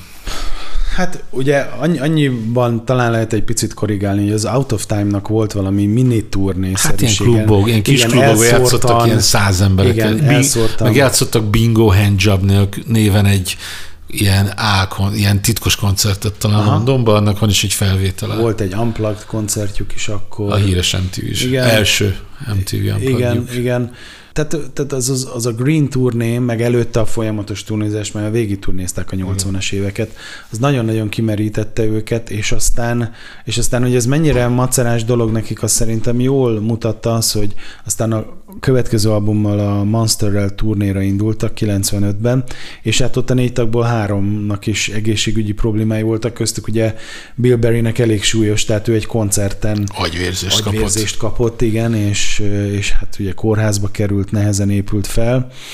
És talán, Mike... és ennek köszönhetően lépett ki részben a Hát vagy szerintem ez jelentős. Igen, ennek köszönhetően Igen tehát még egy lemezt aztán megcsinált, és, és többet már nem. Michael Stipe-nak valami sérvje volt, Mike Mills meg nem tudom neki valami gyomor, azt hiszem valami gyomor zűr. Úgyhogy, úgyhogy igen, tehát, tehát továbbra is hadilában álltak a turnézással, és valahogy, valahogy úgy érezték, hogy, hogy nekik ez most, most ez a lemez, ez a, ez a két lemez önmagáért beszél, és nagyon jól kell el valószínűleg nem voltak rászorulva, valószínűleg nem voltak rászorulva ilyen turnébevételekre sem. Monster? Ugorjunk a Monsterre. Aha. Ez hát figyelj. Ez egy elég nagy hátraarc. Nem hátraarc, bocsánat. Nem, hát egy irányváltás. Irányváltás figyelj, én, az előzőek. Én bevallom, e, ugye az Apra mondtam, hogy meghallgattam, nem tetszett, megírtam, aztán lehülyéztem magam, hogy milyen ökör vagyok, hogy ez mégiscsak jó lemez. De a Monsterrel is küzdöttem először. Szóval érted, nem tudom hány év nyári hallgatás után az, az embernek lesz egy képe egy zenekar, hogy ez hogy szól, milyen, és jön egy full nem olyan lemez. Ugye voltak is ilyen ironikus sztorik, hogy a, a Monster kazettáival tele voltak az áruházaknak az ilyen leértékelt, vagy visszavitt, vagy nem tudom milyen, vagy ilyen újraeladott lemez, ilyen, ilyen fahjai, hogy azért egy csomó embernek az úgy megfeküdt a gyomrát, de közben meg egy tök sikeres lemez. Igen, és szerintem egyébként tök jó is. Hát itt ugye a grunge, grunge hatás elég jól bejön, kicsit olyan, olyan noise, tehát szerintem Sonic Youth is, is van benne. Meg ilyen glam rock. Bőven, igen. Tehát a grunge hatásból azt emelném ki, hogy ők aztán tehát konkrétan zenekari szinten állítólag tárgyalásban voltak a Nirvánával, hogy valamit csinálnak közösen, és hogyha Kurt Cobain nem halt volna meg, akkor, akkor ebből biztosan lett volna valami, és ha már itt így kronológiák úgyis itt tartunk, mert ugye a Monster egy 94-es album, Kurt Cobain 94-ben halt meg, körülbelül szerintem fél évvel a, a Monster megjelenése előtt, ha lehet hinni a krónikáknak, akkor az utolsó lemez, amit ő életében meghallgatott, az az Automatic for the People volt. Aha. Tehát ezt ott megtalált. A Monster and a Let Me In. Az igen, a, az, az a Kurt Cobain-nek Cobain dal. Igen. E, igen tehát és egyébként te... is ez a Kurt Cobain, Michael Stipe kapcsolat, ez kicsit ilyen mentor szerű Igen. volt, mondjuk, amit mi ebből láttunk, vagy amit a, a pop történelem így elbeszél, van egy ilyen, ugye Scott Lee dolgozott is a Nirvánával, Aha. az Inuteron, ugye? Igen. Neki adták, Igen. ugye elkezdtek dolgozni Steve Albini. Steve Albinivel, így van, és aztán a Geffen kiadó nem volt elégedett a hangzással, nyilván az Albininek egy ilyen lecsupaszított izé, semmi púder típusú szangja, és azért ahhoz képest még a, a Nevermind az ennél hát hogy mondjam, valószínűleg vastagabban és hat, hatásosabban szólt, és akkor Scott Litt-nek odaadták az anyagot, és bizonyos dalokat ő mixelt uh-huh. és masterelt. Tehát, hogy volt egy ilyen művészi, meg emberi viszony köztük, hogy mi igaz abból, hogy a hogy Kurt Cobain egy ilyen R.E.M. irányba vitte volna a zenekarát, az nem tudjuk, mert ugyanis nem történt meg. Igen, és aztán később 2014-ben talán? Kurt Cobain lányának talán Michael Stipe a keresztapja? Hú, ezt most nem tudom fel. Lehet. Itt is egyébként, ha hülyeséget mondtunk, és nem így van, akkor a helyes válaszadóknak továbbra is értékes jutalmakat fogunk kisorsolni. 13-ban vagy 14-ben iktatták be a Nirvana-t Rock and Roll Hall of Fame-be, és Michael Stipe mondta az iktató szöveget. És amikor most visszakanyarodnék megint egy picit vissza, és előre kanyarodnék, 2008-as Mike Mills sajtó kerekasztal beszélgetés a szigeten, ugye mentünk körbe-körbe, és volt egy újságíró, úgy emlékszem, hogy külföldi, biztos, hogy nem, tehát nem magyar volt, egy valami külföldi horvát, vagy nem tudom milyen újságíró, aki mindig, hogyha hozzáért a kérdés, akkor mindig a Nirvánáról kérdezte. És, és Mike már, Millsnek nem rángatózott már, a szemöldöke? a negyedik, negyedik kérdésnél már kicsit már, már kezdett rángatózni. Nem, tehát egyfolytában ezt fogadta, és tényleg csak ennyit tudott mondani neki, hogy hát igen, volt szó róla, terveztük, de hogy mi lett volna, odáig nem jutott el a dolog, csak hogy majd, majd összejövünk valamikor és megcsináljuk, aztán ennyi. Tehát ennyi. Ha már, a, ha már a, az R.E.M. mint ilyen alternatív nagytesó, hogy például a Radioheadnek is bizonyos értelemben példamutató zenekar volt. Ugye volt ja. a Radiohead, volt R.E.M. előzenekar. Igen. És tehát, hogy a, a Tom York is sokszor beszélt arról, hogy ez egy ilyen, az egy ilyen minta, hogy hogy kell zenekart működtetni. Szerintem ez így hallatszik is a, a, a zenéjükön, vagy hát a zenéjükön nem is feltétlenül, de az attitűdjükön mindenképp. 2002-es vagy 2003-as Glastonbury volt olyan, hogy három fő fellépő R.E.M., Radiohead és The Flaming Lips. Ez nem volt rossz azért. Azt Régen minden jó volt. Igen, és hát ugye egy csomó zenekar, a nem tudom, a 30Y, Kispál és a Igen. egy csomó zenekar. 30Y az, az abszolút. Hát ugye még angol vonalról az Editors, az egyértelmű Igen. például. Igen, ami nagyon, ami nagyon R.E.M. Uh-huh. Idlewild. Idlewild, aki abszolút, köszönöm.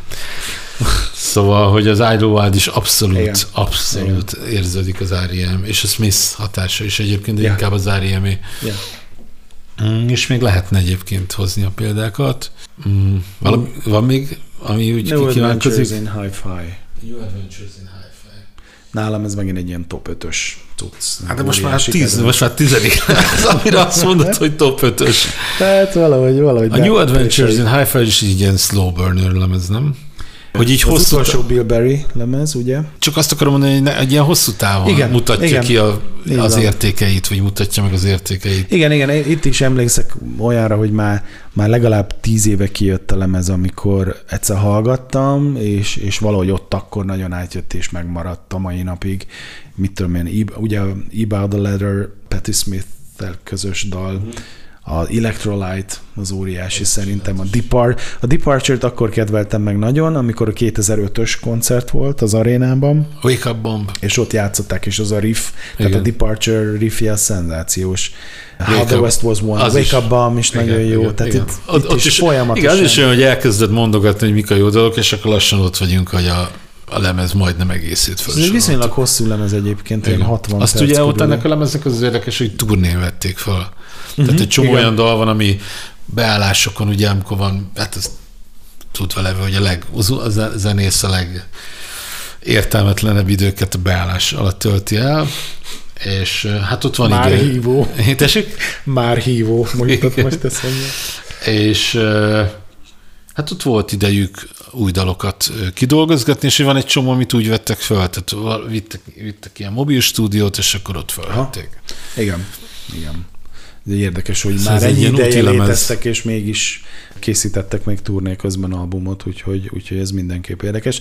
Biztos, hogy a borítója is belejátszik, de, de szerintem nagyon tehát ilyen, hogy mondjam, ilyen landscape dalok vannak ezen a lemezen szerintem, ilyen nagy amerikai tájakat Igen. vizionálok Igen. magam elé. Kicsit, mint a Joshua Tree. Ez a legjutósabb Áriám lemez. Lehet. Most csak lehet, ez most ebben a pillanatban jutott eszembe, de még az is lehet, hogy van benne valami. Igen, és, és, és aztán ugye ekkor jött a, egy évek később, hogy még, még négyen kezdtek el új dalokon dolgozni, de aztán nagyon rövid idő alatt Bill Berry úgy döntött, hogy hát, hogy neki ez már nem kell, és ő elment aztán farmernek. Igen. Tehát úgy, úgy értve, hogy, hogy, hogy vett egy farmot, és, és ült a traktoron. Kiszállt a, a zeneiparból. Néha egyszer-egyszer még a feloszlásig is ő ott úgy felbukkant, ugye a Rock and Roll Hall of Fame beiktatáson is zenélt velük, meg egyszer-egyszer itt ott, ott egy-két dal erejéig, de hát amúgy, amúgy ő visszavonult, és, és aztán hát ugye, ugye kiszáll a dobos, ezzel kiszáll lényegében a, a ritmika, és ugye hát ezért... ráadásul az ő esetében még egy ilyen zeneíró társ Igen, is kiszállt. igen, Tehát igen, az, dal- az- zeneszerző. Hát meg a zenekari kémiának egy fontos, uh-huh. erre mondta talán a Michael Stipe, hogy háromlábú szék lettek. Ja, vagy háromlábú kutya, vagy nem Igen, is tudom. igen, igen. Megbillent a Az kémia. apnak a, a dalain az abszolút érezhető, tehát, tehát ez egy, egy lassabb lemez. Nyilván, nyilván korábbi lemezeiken is volt sok lassú dal, nem mondanám különösebben gyors lemeznek az automatiket sem, de, de az ap, az, tehát ez ilyen, még, még a középtempós dal is ritka rajta. Meg, meg, meg És elektronikusabb lett. elektronikusabb, meg bizonyos értelemben kamarazenésebb, ilyen mindenféle Mhm. vonós négyesek és egyebek megjelentek, ami nem tudom, hogy másképp lett volna el, ha Bill Berry ott van. Tehát azt nem mondanám teljesen biztosan, hogy Bill Berry kilépett, és akkor ezért megjelent egy vonós négyes. De az biztos, hogy amikor kilépett, akkor egy olyan helyzet elé került a zenekar, amikor lehet, hogy egy csomó mindent újra kellett gondolni, sőt biztos, erről ők is beszéltek, hogy az, hogy hogyan dolgoztak a próbaterembe vagy a stúdióba dalokon, addig volt egy metódus, aminek része egy dobos is, itt nyilván behívtak ilyen session dobosokat, illetve hát nem nyilván, hanem tudjuk, behívtak session dobosokat, de nyilván az ő szerepük más egy ilyen helyzetben, és, és akkor nyilván másfajta hangszerelési megoldások felé fordul a zenekar, így lett az, hogy egy csomó dalban vannak elektronikus elemek, gépi grúvok mondjuk, mm. meg ilyen mindenféle ilyen cizelláltabb hangszerelési megoldások. A Hope című dalban, Hope ugye az a címe, ahol dalszerzői kreditet kellett adni Leonard Cohennek. Uh-huh. Hope. A Hope, ami nagyon hasonlít a Suzanne-ra. És ott, ott effektív a szerzők között fel van tüntetve Aha. Leonard Cohen. Tök jó lemez. És, és ugyanezt gondolom, hogy látom már te erre készülsz, a Reveal. A Reveal az nekem a, az, az a R.E.M. Guilty Pleasure-öm. Szerintem itt tök jó lemez, az a, az R.E.M. Beach Boys lemeze. És imádom. És na ez az az R.E.M. lemez, ahol tudom, hogy dalszerzésileg nem közelíti meg a legjobb lemezeiket, de talán még az apot sem.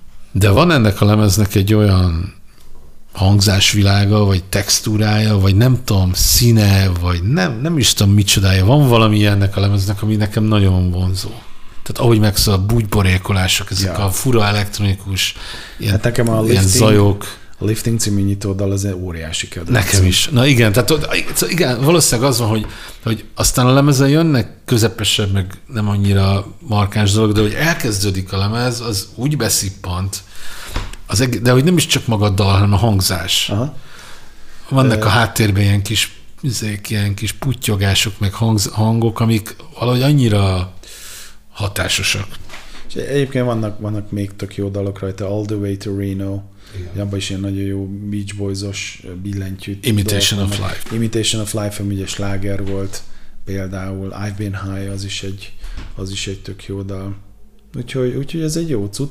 Viszont egy picit előugrottuk, a... és Átugrottuk. átugrottuk a lényeget. Volt, amikor kijött az Around the Sun, akkor a Vantuba te írtál egy nagy R.E.M. cikket, uh-huh. és azt hiszem volt, nem is tudom, volt valami daltoplista is, uh-huh.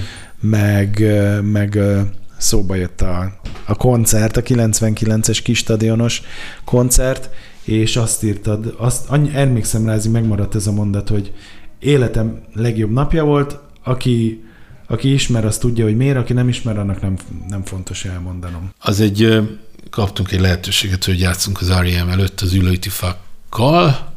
Ugye az volt, hogy a Warner volt a lemezkiadó, a Live Nation, ami Universalhoz van bekötve Hegedűs László miatt De akkor még nem volt a szervező, volt. akkor még Multimédia? multimédia volt. Igen, és akkor az volt, hogy a multimédia delegálta a fakkot, a Warner meg minket.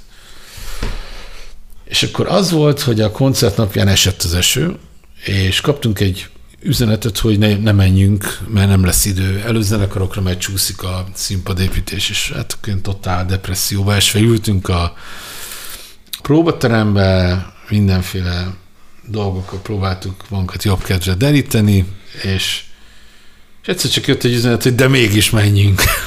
Ami nagyon vicces volt.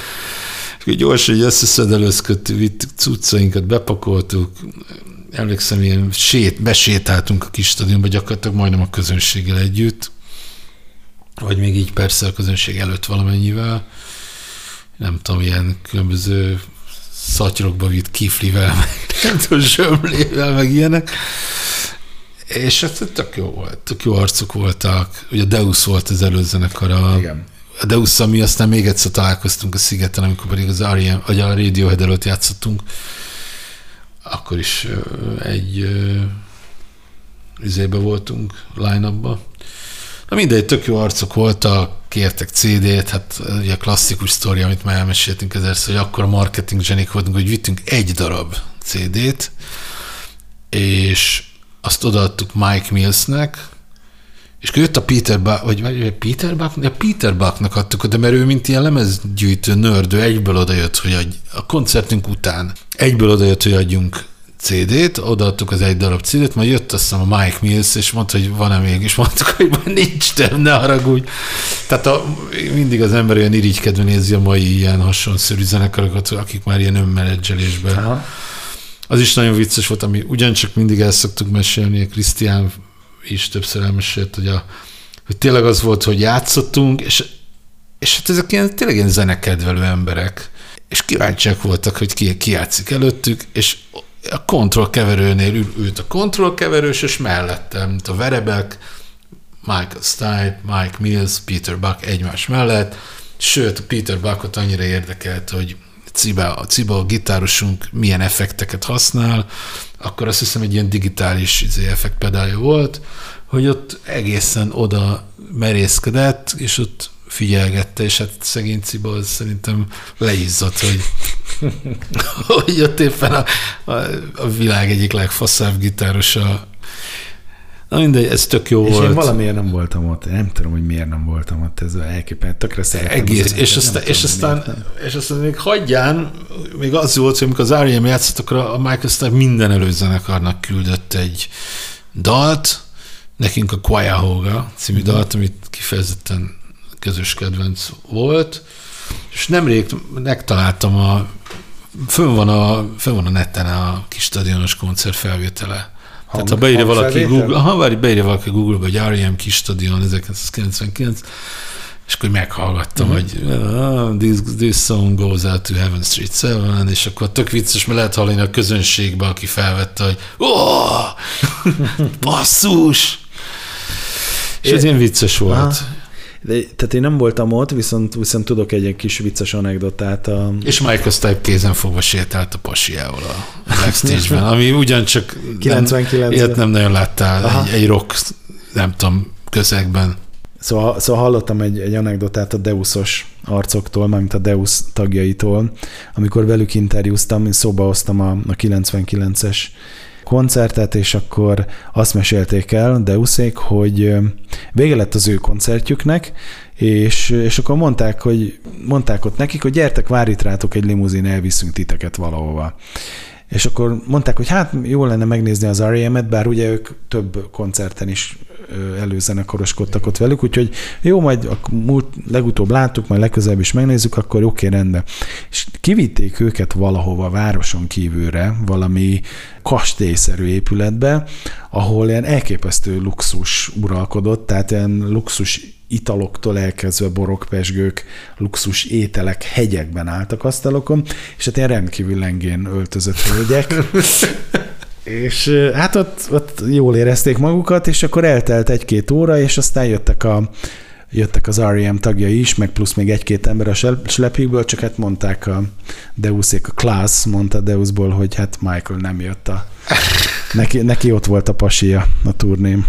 Igen, ez egy szép koncert volt. És ott hallottam a Great Beyond-ot először, és én előtte még nem láttam az R.E.M.-et élőben. És akkor éppen a Joey, J- Joey Waronker, aki most egyébként a Roger, Roger Waters Waters zenekarába dobolt, dobol. meg, meg a Beckkel is dobolt, Ja, ja, ja. aki szerintem egy egészen remek, fantasztikus dobos, és közös, többünk közös jó barátja Michael Zwecker, dobos. Ugye én is zenélek vele, ő a Kispár és a Borznak is volt a dobos, a Poster Boy uh-huh. ebben a évenként összeálló Bovír műsorban is dobol, mindegy remek, remek jó barátunk, remek dobos, és nekem az ő dobolási stílusáról mindig a Joey Waronker féle, ilyen nagyon klasszikus, ilyen kicsit beates, kicsit szólos, nem tudom, milyen dobolás jut az eszembe. És hát Még kicsit Mike- a fazonjuk is hasonló. Igen, és hát a Mike-nak van némi És kötődése. igen, ezt akartam mondani, hogy Mike barátunk ugye Maine államból származik, viszont Athens, Georgiában volt egyetemista, és volt ott egy zenekar, a Seven Simons, és ez a zenekar így az R.E.M.-nek az ilyen tágabb köréhez tartozott, a Bertie Downs, aki a, az R.E.M.-nek a producere volt, ez dolgozott is velük valamilyen szinten, mint ilyen szép reményű, fiatal, alternatív rockzenekar, aztán azt hiszem, hogy nem nagyon futották ki magukat, de hogy a Mike ebben a közegben mozgott egy ideig. És akkor, akkor így most már megvolt a reveal, úgyhogy ezt átugortuk. Mielőtt az Around the Sun-ra rámegyünk, csak egy nagyon rövid mondat erejéig a, az In Time válogatás, azon volt két új dal, Igen. és ugye ugyanúgy, mint a ugye Great Beyond sincs rajta albumon, ez is két tök jó dal. Az Animal meg a Bad Day. Igen. Ez elképesztő. Betty jó. ez a Is the End of the World-nek a kis tesója. Aha, igen, igen, igen, igen. És, és aztán az Around the Sun, tehát ugye ez, ezután úgy várta az ember, hogy na akkor remélhetőleg jó lesz a következő lemez is, és hát az Around the Sun az sajnos nem sikerült olyan jól. Ám, ért- érted, mondjuk, Védőbeszéd következik? védőbeszéd nem következik, mert nyilván relatíve az R.E.M. által állított standardek szerint ez egy, hát egy közepes lemez. Hát ugye igen, ők maguk is azt mondták róla, hogy ez nem sikerült olyan jól. Igen. És, és ez is egy lassú lemez. Igen. Igen, igen. De mondjuk a Leaving New York, ez egy tök jó dal az a egyébként. sláger volt. A, az a, volt. Ugye ott is van egy, egy rebbetét, az Outsider című dalban Q-Tip, Q-Tip ö, rappel egyet, de és, és, és ez tök érdekes, hogy ők már akkor megcsinálták az I'm Gonna DJ című dalt, ami egy tök gyors dal, az egyik És nem került rá. leggyorsabb, de és direkt nem rakták rá, mert, mert egyszerűen egyáltalán nem passzolt volna hozzá. És, és aztán jött később, nem muszáj még rögtön odaugrani, de a következő albumra került fel. Most nézem a track listáját, azért például a, a, a, High Speed Train című számot tökre szeretem. Uh-huh. Szóval vannak ezek, ezen is ilyen kis, ilyen kis mini Valószínűleg az a baj egyébként, hogy hosszú lemez is, ilyen 50 valahány perc, vagy nem tudom, ha jól emlékszem. Igen, és annyira nem erős. Talán, talán ha két-három dal, olyan kis lemez B oldal inkább, akkor, akkor kicsit, kicsit kompaktabb. És akkor lenne. ennek a lemeznek a kvázi ilyen ellenreakciójaként. Bocsánat, csak ugye jött utána a turné, Igen. és akkor jöttek megint Budapestre. Én Igen. akkor voltam először az Ez arénában. BS volt, ugye? Arra, hát aréna, ez már aréna akkor volt? már aréna, igen, nem volt teltház Nem. egyébként. Szóval túl sok mindent nem tudok, hát ugye már mondtam ezt a, ezt a Bush, Bush beszólást, azt, az, az, úgy, az úgy eszembe jutott, és tehát egy, egy tök jó koncert volt igazából. A, a másikról tudnék többet mondani, úgy mindjárt úgy is odaérünk. Igen. akár- Uh, 2008-as Accelerate Igen. című Hát ugye itt az I'm Gonna DJ-ről már beszéltünk, és, és tényleg abban a lemezbe, arra a lemezre passzol ez a dal, tehát ez megint egy rokkos, gyorsabb album lett, jobb dal, dalszerzői ennek a producere Jack Knifley. Igen, és azt hiszem csak valami 33 vagy 34 perc. Tehát itt rájöttek, hogy rájöttek, hogy itt nem kell túl bonyolítani a dolgokat, és szerintem nagyon jó sikerült nekem egy ilyen nagy késői kedvencem. Ennek a lemeznek, ugye, ennek a lemeznek a készítés, ez a lemez készült Dublinba, ugye? Igen, És ennek a lemeznek a készítése közben ö, koncert. részben, részben. És ugye itt volt az a, koncert, az a koncertlemez, uh-huh. aminek most nem jut eszembe a címe. live. Live, simán. A 2007-es kiadás. Sújtson engem az Áriem rajongók méltó megvetése, ami ugye egy ilyen lemezkészítés közbeni Aha. lemez, aminek ugye az volt a kísérletnek a célja, vagy Nem, az... bocs, bocs, itt megint akkor az egy másik koncertlemez. A lemezkészítés közbeni koncertlemez az a Live at the Olympia, az egy 2009-es kiadású, és azon rajta vannak már ezek De a hogy ennek félkész- a lemeznek Igen, a készítése így közben van, készült. Így van. Gyakorlatilag azt csinálták, hogy miközben Dublinba dolgoztak a lemezen, és majd nagyjából megvoltak a dalok, sőt, inkább nagyjából egészében, adtak úgy koncerteket, hogy Mike, Michael Stipe előtt nyitva van egy laptop. Uh-huh. Azt lehet látni, mert a szövegek még annyira nem voltak a fejébe, hogy gyakorlatilag ezek ilyen nyilvános próbák. Ja, ja. És ilyen nagyon nem ilyen slágeres setlist, vagy tracklist van.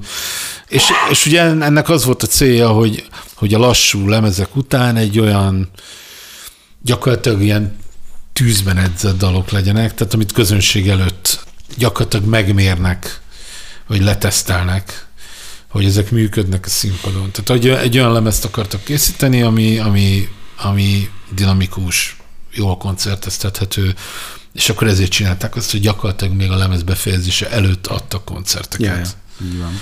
Eznek az elején van egy ilyen, hát ilyen eltorzított hangon, this is not a show. És, és aztán ugye aztán volt rendes turnéja is az albumnak, 2008-ban, ugye, mint kiderült, bár ezt akkor még nem tudtuk, az utolsó R.E.M. turné, ugye akkor jöttek a Szigetre.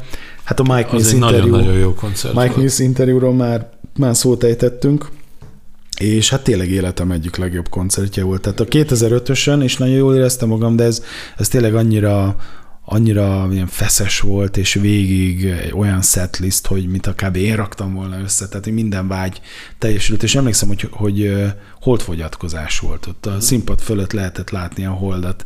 És ilyen Man on the Moon közben ez, ez így érdekes volt. volt. érdekes volt nézni, és hát az, az, az tényleg, tényleg ott, ott hibátlan, hibátlan volt ez egész. Teljesítmény nyújtottak a fiúk Igen.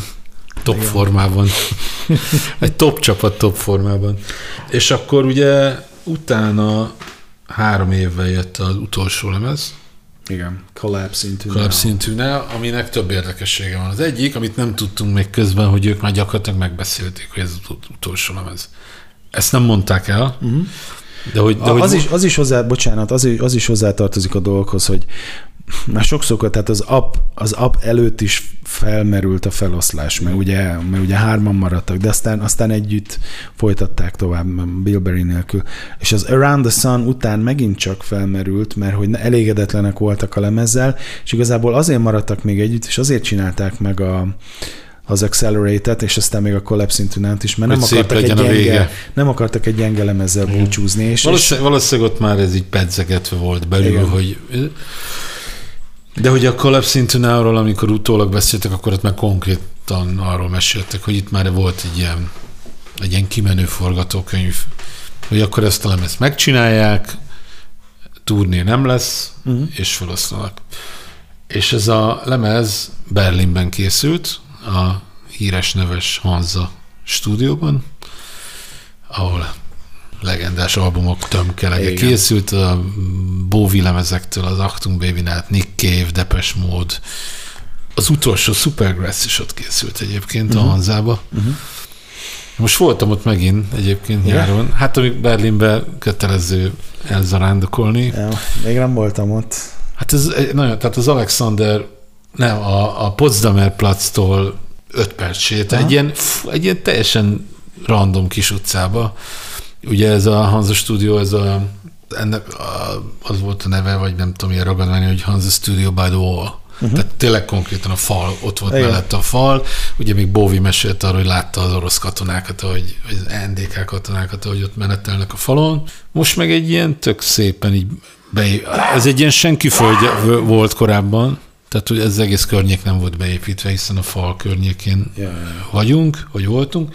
Az ott ez egy belvárosi, vagy egy ilyen központi rész, nem messze van a Brandenburgi kapu, uh-huh. meg a Reichstag, és egy ilyen tök kis utcába. Szóval ott készült az utolsó Ariam lemez. Te hogy állsz ezzel a lemezzel? Szerintem hogy egy nagyon méltóság teljes lezárás. Szerintem ez egy tök jó kis lemez. Nem tartozik a legjobb R.E.M. lemezek közé egy közepes. Uh-huh. Az Überlin az egy tök jó dal, az egy szép. Tehát ez egy kifejezetten jó slágeres és meg, megindító szép dal. Az az érdekes egyébként, hogy megcsinálták a lemezt, kijött, és ők még, még bementek a stúdióba, és még csináltak három dalt. Ami ugye egy későbbi válogatáson, egy ilyen több lemezes válogatáson. Part, lies, part, igen, bla, bla, igen, bla, igen, bla. igen, ez, ez, ez, ez, fura egyébként szerintem, hogy, hogy ez így alakult, hogy miért, miért csinálták még meg azt a három dalt. És akkor nyilván most eljutunk az R.E.M. feloszlásához, ami ott is szerintem példát mutattak. Noel Gallagher szokta emlegetni, a, ugye a saját az Oasis feloszlásával összehasonlítva, hogy az eléggé beszédes, hogy, hogy ugye ők hogyan oszlottak fel, ilyen veszekedve, verekedve, és hát nem úgy, mint az R.E.M., akik valószínűleg egy, leültek egy asztal köré, és békében ezt megbeszélték. Én nem tudom, milyen konfliktusok lehettek -e egyáltalán. Voltak egyáltalán konfliktusok, vagy csak egy ilyen elhidegülésszerű, én inkább talán az utóbbira tippelek, tehát egy ilyen klasszikus elhidegülő kapcsolat, művészileg, emberileg. X év után már nem volt ebbe több, és nagyon szépen lezárták ezt az egészet, azóta is mindig az ilyen típusú kérdésekre azt mondják, hogy nem, nem lesz összeállás, nem lesz újra turné. Erre mondjuk nem fogadnék, nem tenném rá az összes ingó és ingatlan vagyonomat, hogy ez így is marad, de, de még az is lehet, hogy így Azt marad. nem, nem szorulnak rá. Tehát 12 éve történt, és tényleg úgy, mindig időnként úgy belegondolok, hogy melyik az a zenekar, ami úgy legjobban hiányzik, hogy, hogy így aktívan jelen legyen. Meg Az most mindig, mindig egyértelmű. Az gondolok, ami még úgy, úgy reális lehetne, nyilván nem a Beatles-re gondolok. Mondom, én nem vagyok teljes egészében meggyőződve, hogy nincs egy pont, amikor nem, nem fognak összeállni. És hát az az érdekes, hogy a, a korábbi ugye zenekari jelenlétükkel ellentétben a tagoknak a munkássága azóta azért, hogy meg, meglehetősen, bár, bármennyire is időnként aktívabb némelyik, azért, azért eléggé olyan, Nagyon minimál. hát igen, Hát radar- Mike, radar Mike. Mills gyakor, tehát gyakorlatilag ilyen hobbi zenekarokban, Igen, igen, ő például benne van egy ilyen Big Star tribute projektben Igen. például. meg van ez a Baseball Project. Igen. Néha igen. ilyen skandináv rockklubban játszanak 147 ember előtt. De tényleg, hát láttam, ezzel is tele van a YouTube, tehát aki nagyon nagy R.E.M. rajongó, az talál ilyeneket, hogy nem tudom, Oszlóban, egy nem tudom milyen klubban játszanak uh, Big Star számokat. Uh-huh. Vagy akár R.E.M.-et, amit a Mike, Mike Mills énekel. Ugye Peter Buck szokott néha producerkedni, neki volt, volt egy, hát nem is tudom mi ez, egy supergroup-szerűsége, a Gary Lightbody-val, a Snow Patrol Igen. frontemberével, a Tired Pony, Igen. két lemez Nem csináltak. volt olyan rossz, jó. Körülbelül tíz évvel ezelőtt. Tíz, Én múltkor, én múltkor egyébként eszembe jutott a Tired Pony, és így bele is hallgat. Uh-huh. Ha, tök, Ja, tök hallgatható. Michael Stipe nem csinált túl sok mindent. Na ez az, ezt akartam kérdezni. Michael Type elpotyogtat néha dalokat, csinál ilyen, Állítólag fest egyébként. vannak ilyen művészi projektjei, meg könyv, ilyen, tehát hogy ő így a, A Fisher képzőművész, Spooner utolsó lemezének ő volt a Igen. producere, és állítólag már irdatlan hosszú idők óta valami szóló lemezen dolgozik, állítólag. a National egy-két tagjával. Egyébként a National nekem a tehát aminál az én mondjuk ilyen lelkembe vagy fülembe azt a űrt pótolja, amit az R.E.M. üresen hagyott, az nagyjából így a National. Aha. Tehát mit tudom én, a Wilco azért nem olyan zenekar, mint az R.E.M. ebből az amerikai vonal, vagy ebből az ilyen, ilyen új tradicionalista izéből a Wilco azért nagyon más szerintem. Ugye Nationalnél érzem azt, hogy valami hasonló energiák vagy attitűdök mozgatják, és És, és Bill Berry is egy picit visszatért a zenéléshez, tehát ő már nem, nem annyira farmerkedik, és tavaly tavaly csinált valami, hát ilyen helyi, helyi szupergrupot, tehát ilyen Athens, Athensi zen, zenészekkel, akik otthon helyi legendának számítanak. Én olvastam a neveket, én senkit nem ismerek közülük. hát ez is nyilván kimeríti a hobbi zenekar hobbi, hobbi zenekar, igen. Igen, az fura, hogy a Michael Stipe. És dobol aki- ott is egyébként, Aha. ott is dobol. Mm. Szóval fura, hogy a Michael Stipe nem állt még elő semmivel. Ja.